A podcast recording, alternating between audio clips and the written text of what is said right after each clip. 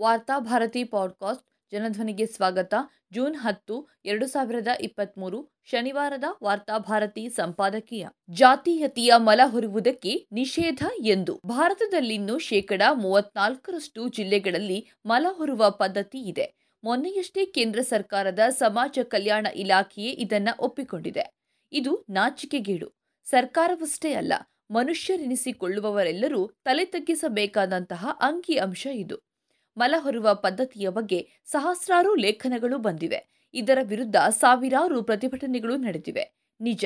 ಆದರೂ ಏಳ್ನೂರ ಅರವತ್ತಾರು ಜಿಲ್ಲೆಗಳ ಪೈಕಿ ಐನೂರ ಎಂಟು ಜಿಲ್ಲೆಗಳಲ್ಲಿ ಮಾತ್ರ ಈ ಪದ್ಧತಿ ಕಾಣುತ್ತಿಲ್ಲ ಎಂದು ಸರ್ಕಾರವೇ ತಿಳಿಸಿದೆ. ಇಂತಹದ್ದೊಂದು ಪದ್ಧತಿ ಇನ್ನೂ ಜೀವಂತ ಇರುವುದಕ್ಕೆ ಈ ಸಮಾಜ ಮತ್ತು ಇಲ್ಲಿನ ವ್ಯವಸ್ಥೆಯ ಮೆದುಳಿನಲ್ಲಿರುವ ಜಾತಿ ವ್ಯವಸ್ಥೆಯೂ ನಿಕಟ ಸಂಬಂಧ ಇದೆ. ಈ ಕೆಲಸ ಮಾಡುವವರು ಜಾತಿ ವ್ಯವಸ್ಥೆಯ ತಳಸ್ತರದಲ್ಲಿರುವ ಬೆರಳೆಣಿಕೆಯಷ್ಟು ಜಾತಿಗಳ ಮಂದಿ ಎನ್ನುವುದೂ ನಿಜ. ಈ ಕೆಲಸ ಸಂವಿಧಾನ ವಿರೋಧಿ. ಹಾಗಿದ್ದರೂ ಶೇಕಡ ಅರವತ್ತಾರರಷ್ಟು ಜಿಲ್ಲೆಗಳಷ್ಟೇ ಅಲ್ಲದೆ ಈ ಪದ್ಧತಿ ನಿರ್ಮೂಲನವಾಗಿದೆ ಎಂದರೆ ಸ್ವಾತಂತ್ರ್ಯ ನಂತರ ಸರ್ಕಾರಗಳು ಮಾಡಿತ್ತಾದರೂ ಏನು? ರಾಜಕೀಯ ಇಚ್ಛಾಶಕ್ತಿ ಇದ್ದಿದ್ರೆ ಈ ಪದ್ಧತಿ ಎಂದೋ ನಿಲ್ಲಬೇಕಿತ್ತು. ಉದಾಹರಣೆಗೆ, ಇನ್ನೂರು ವರ್ಷಗಳ ಹಿಂದೆ ಉತ್ತರ ಭಾರತದ ಮೇಲ್ಜಾತಿಯ ಹಿಂದೂಗಳಲ್ಲಿದ್ದ ಸತಿ ಸಹಗಮನ ಪದ್ಧತಿಯನ್ನ ನಿಲ್ಲಿಸಿದ ಪರಿ. ಗಂಡ ಸತ್ತ ತಕ್ಷಣ ಆತನ ಜೊತೆಯಲ್ಲೇ ಆತನ ಪತ್ನಿಯನ್ನೂ ಬೆಂಕಿಗೆ ಎಸೆದು ಸುಡ್ತಾ ಬಂಗಾಳ ಪ್ರಾಂತ ಒಂದರಲ್ಲೇ ವರ್ಷಕ್ಕೆ ಇಂತಹ ಆರುನೂರು ಕಗ್ಗೊಲೆಗಳು ನಡೀತಾ ಇದ್ದುದಕ್ಕೆ ದಾಖಲೆಗಳಿವೆ. ಆಗ ಭಾರತದ ಗವರ್ನರ್ ಜನರಲ್ ವಿಲಿಯಂ ಬೆಂಟಿಕ್ ಉಗ್ರ ಕಾನೂನುಗಳನ್ನು ತಂದು ಈ ಪಿಡುಗನ್ನ ನಿರ್ಮೂಲನೆ ಮಾಡಿದ್ದನು. ಮೌಢ್ಯ ಬೀರುಗಳ ವಿರೋಧವನ್ನೂ ಆತ ಲೆಕ್ಕಿಸಲಿಲ್ಲ. ಆದರೆ ಸ್ವಾತಂತ್ರ್ಯ ನಂತರದ ಎಪ್ಪತ್ತೈದು ವರ್ಷಗಳಲ್ಲಿ ಮಲ ಹೊರುವ ಪದ್ಧತಿಯನ್ನು ನಿಲ್ಲಿಸಲು ಇಲ್ಲಿನ ಸರ್ಕಾರಗಳಿಗೆ ಸಾಧ್ಯವಾಗುತ್ತಿಲ್ಲ ಏಕೆ? ಇದಕ್ಕೆ ಯಾರು ಹೊಣೆ? ಮುಲುಕ್ ರಾಜ್ ಆನಂದ್ ಅವರು ಒಂಬತ್ತು ದಶಕಗಳ ಹಿಂದೆ ಅನ್ಟಚಬಲ್ ಕಾದಂಬರಿ ಬರೆದ್ರು.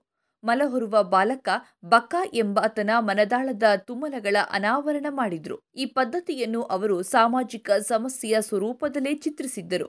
ಆಗ ಧರ್ಮ ಬೀರುಗಳ ವಿರೋಧವನ್ನ ಕಡೆಗಣಿಸಿದ್ದರು. ವೃತ್ತಿ ಮತ್ತು ಸ್ವಾಭಿಮಾನದ ಸಂಘರ್ಷದ ಗೂಡಾಗಿದ್ದ ಬಕ ಕೊನೆಗೊಂದು ದಿನ ಆತನ ಊರ ಬಳಿ ಬಂದಿದ್ದ ಗಾಂಧೀಜಿಯವರ ಭಾಷಣ ಆಲಿಸಲು ಹೋಗಿ ನಿಲ್ಲುತ್ತಾನೆ. ವಿಪರ್ಯಾಸವೆಂದರೆ ಇವತ್ತಿಗೂ ಅಂತಹ ಸಹಸ್ರಾರು ಬಕಾಗಳು ಎಂತೆಂಥದೋ ಭಾಷಣ ಆಲಿಸುತ್ತಲೇ ಇದ್ದಾರೆ.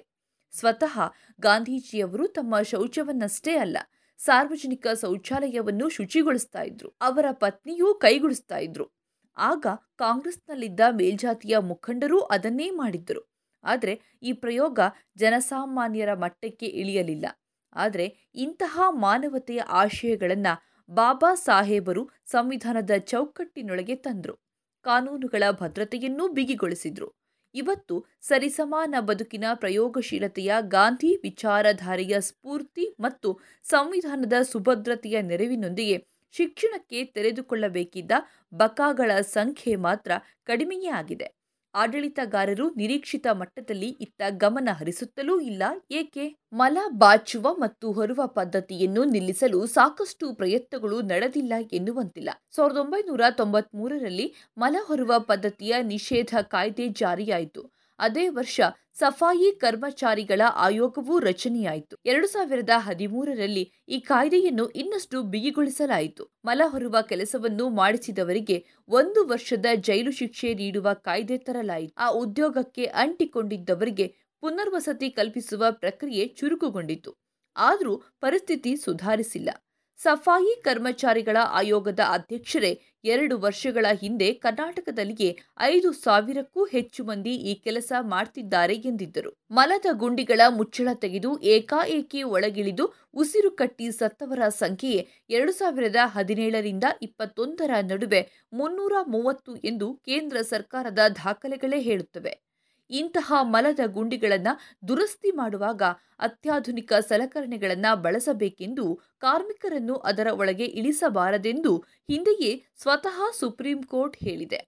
ಪ್ರಸಕ್ತ ದೇಶದಲ್ಲಿ ಈ ಕೆಲಸ ಮಾಡುವವರ ಐವತ್ತೆಂಟು ಸಾವಿರ ಮಂದಿಯನ್ನ ಗುರುತಿಸಲಾಗಿದ್ದು, ಅವರಿಗೆ ಬೇರೆಯೇ ಉದ್ಯೋಗದ ಕೌಶಲ್ಯದ ತರಬೇತಿಗೆ ಸೆಳೆಯಲು ಪ್ರಯತ್ನ ನಡೆದಿದೆ ಎಂದು ಇದೀಗ ಕೇಂದ್ರ ಸರ್ಕಾರದ ಸಮಾಜ ಕಲ್ಯಾಣ ಇಲಾಖೆಯವರು ಹೇಳಿದ್ದಾರೆ. ಈ ಮೂಲಕ ಸಮಸ್ಯೆಯ ವ್ಯಾಪಕತೆ ಮತ್ತು ಭೀಕರತೆಯನ್ನ ಸರ್ಕಾರವೇ ಒಪ್ಪಿಕೊಂಡಂತಾಗಿದೆ. ಒಂದೂವರೆ ದಶಕದ ಹಿಂದೆಯೇ ಆಗಿನ ಸರ್ಕಾರ ಮಲ ಹೊರುವವರನ್ನು ಆ ಉದ್ಯೋಗದಿಂದ ಬಿಡಿಸಿ ಪುನರ್ವಸತಿ ಕಲ್ಪಿಸುವುದಕ್ಕೆ ಸ್ವಯಂ ಉದ್ಯೋಗ ಯೋಜನೆಯ ಅಡಿಯಲ್ಲಿ ಕಾರ್ಯಕ್ರಮಗಳನ್ನು ರೂಪಿಸಿತ್ತು.